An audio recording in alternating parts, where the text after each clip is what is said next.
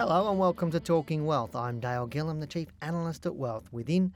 Um, today I've got an email from a gentleman called Mike, and his subject says question for their podcast. And thanks, Mike, for sending that through. I was just thinking about what I would do for this week's podcast, and your email. I, st- I read your email and I thought, great question. He says, Dear Dale, I've started, or I've recently started listening to the Wealth Within podcast. Please keep up the good work. Good to have quality Australian podcasts. Thanks for the nice uh, words, Mike. Um, I'm sure David and Janina would be happy to uh, that you are enjoying their podcasts and mine as well. And we try and do a variety of different things for people to give good Australian content because I think there's far too much stuff out there in the web, and a lot of people that I get to speak to have been, you know, they surf American websites and all sorts of things, and then take things out of context because there are things in America that you can do on the share market that you just can't do in Australia, and, and obviously vice versa. So sometimes people get the wrong ideas about different techniques or strategies or what you can do, and I think to me it's it's better off making your trading life much simpler than more. Um, complicated. And I think one of the biggest things that I find with people looking to trade the share market is there's just so much out there and they get overwhelmed and they get stuck in what they're doing. So, um, great. And the whole reason why we are doing these podcasts is to keep things more simple and, and give people a bit of a voice out there, and especially in Australia. His question is, as I said, it's a quite a great question. It says, I have a question about companies which have stocks listed on multiple exchanges. For example, ResMed and News Corp are listed on both the ASX and the New York Stock Exchange, whilst Toyota is actually listed on the New York Stock Exchange and the TSE. Now, he goes on to say, should percent movements in these stocks mirror each other on both exchanges? So I'll handle that sort of question first. Um, probably the answer to that question, Mike, is really, in theory, absolutely, they should mirror on each exchange. But remember, uh, they're listed on different exchanges for a reason. And, and obviously, News, in News Corp's example, Rupert Murdoch wanted to attract a lot more money from the US into his company, a lot more liquidity on his company. So there are things, I mean, obviously, News Corp is pretty much an American company now. So you would expect the price would mirror in, in Australia as, as the same on the New York Stock Exchange. It doesn't always happen that way, and so sometimes if you know, I mean BHP, uh, you see that being traded overnight, and obviously then people try and trade that in the morning based on what happened overnight with BHP, and it's quite one of those things that you would think it should happen, but it doesn't always. But it should roughly mirror, not not exactly. So don't necessarily expect if you get a nice movement on one of those stocks uh, on the US market overnight that you're going to get exactly the same movement the next day, but you will, should get a movement in the same direction anyway. He said, if so, can some form of pairs trading be applied if prices start to diverge or converge? In theory, what you're talking about there is not necessarily, I'd say, pairs trading, it's more of arbitrage. Um, with arbitrage, you're looking for that dis- disparity between the price of the same thing and obviously trying to make some money out of that difference. In theory, with these shares is the price should converge all the time. And so there might be a little bit of a lag on some sometimes, but they should converge rather than diverge. Um, but they should converge.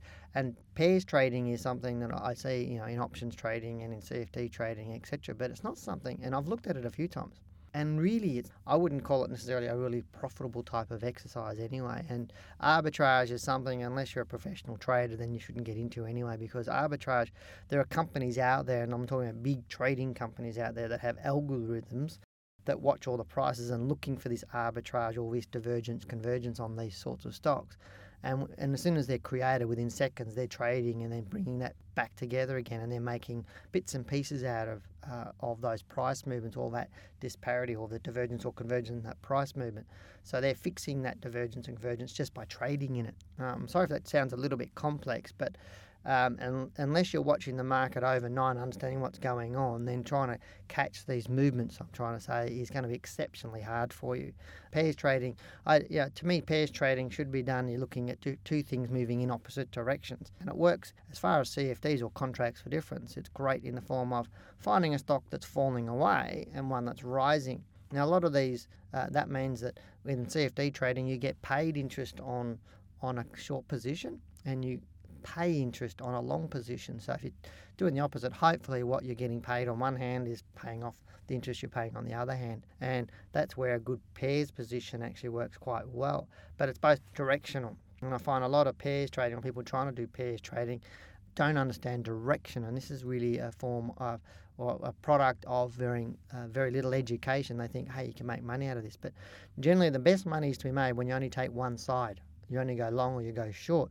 But the problem is, is 90% of traders don't actually know how to do that, and they don't know direction very, very well. So they use these strategies, and probably these strategies come out in the options market where you do strangles and straddles and all sorts of things. CFD market's exactly the same. They come out with these strategies where you go long and short at the same time, and hopefully one will ta start taking off, and you cancel the other trade. Whereas what I teach my traders is know direction first, know what the market's going to do, wait wait for the right move and take that. Only take one side of it, you'll make far more money.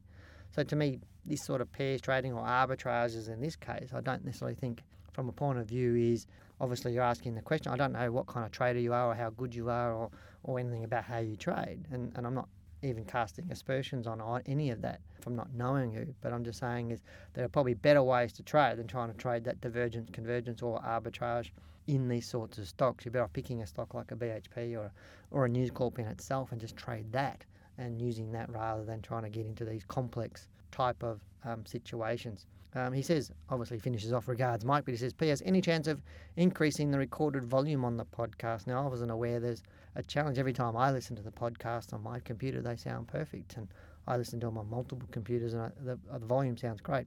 So if you're listening to this podcast and you're uh, you're finding the movie on on all of our podcasts, or a majority of our podcasts aren't loud enough, just give me a just send a, an email through to info at wealthwithin.com.au just as Mike did. You can get your questions answered. I hope I haven't been too complex. I'm just trying to keep this a bit simpler because obviously not everybody listening to these podcasts is a trader. Um, I'm assuming Mike is because he's asking these sorts of questions, but maybe he's not. But generally, I suppose the bottom line on this on the answers to Mike's questions is unless you're a really really highly experienced trader and generally trading in for these professional traders in these large companies with a large amount of money um, who pick up these these divergence, convergence, or this arbitrage. Unless you're one of those guys, it's going to be really, really tough to make money on these types of markets. So you're better off trading something that's easier and simpler. Uh, probably that's my answer to Mike in general, uh, even though he didn't even ask what he should be trading. But anyway, that's my answer. Um, I, you've been listening to Talking Wealth. Now, if you've got any questions for yourself, as I've said before, just send them through to info at wealthwithin.com.au. Only happy to answer them if you've got something specific for David or Janine about some of their podcasts or you want to make a comment about one of their podcasts or what you'd like them to expand on, please feel free to do that. They will. Oh, they're more than glad to help you there. If you've got any other questions, just send them through.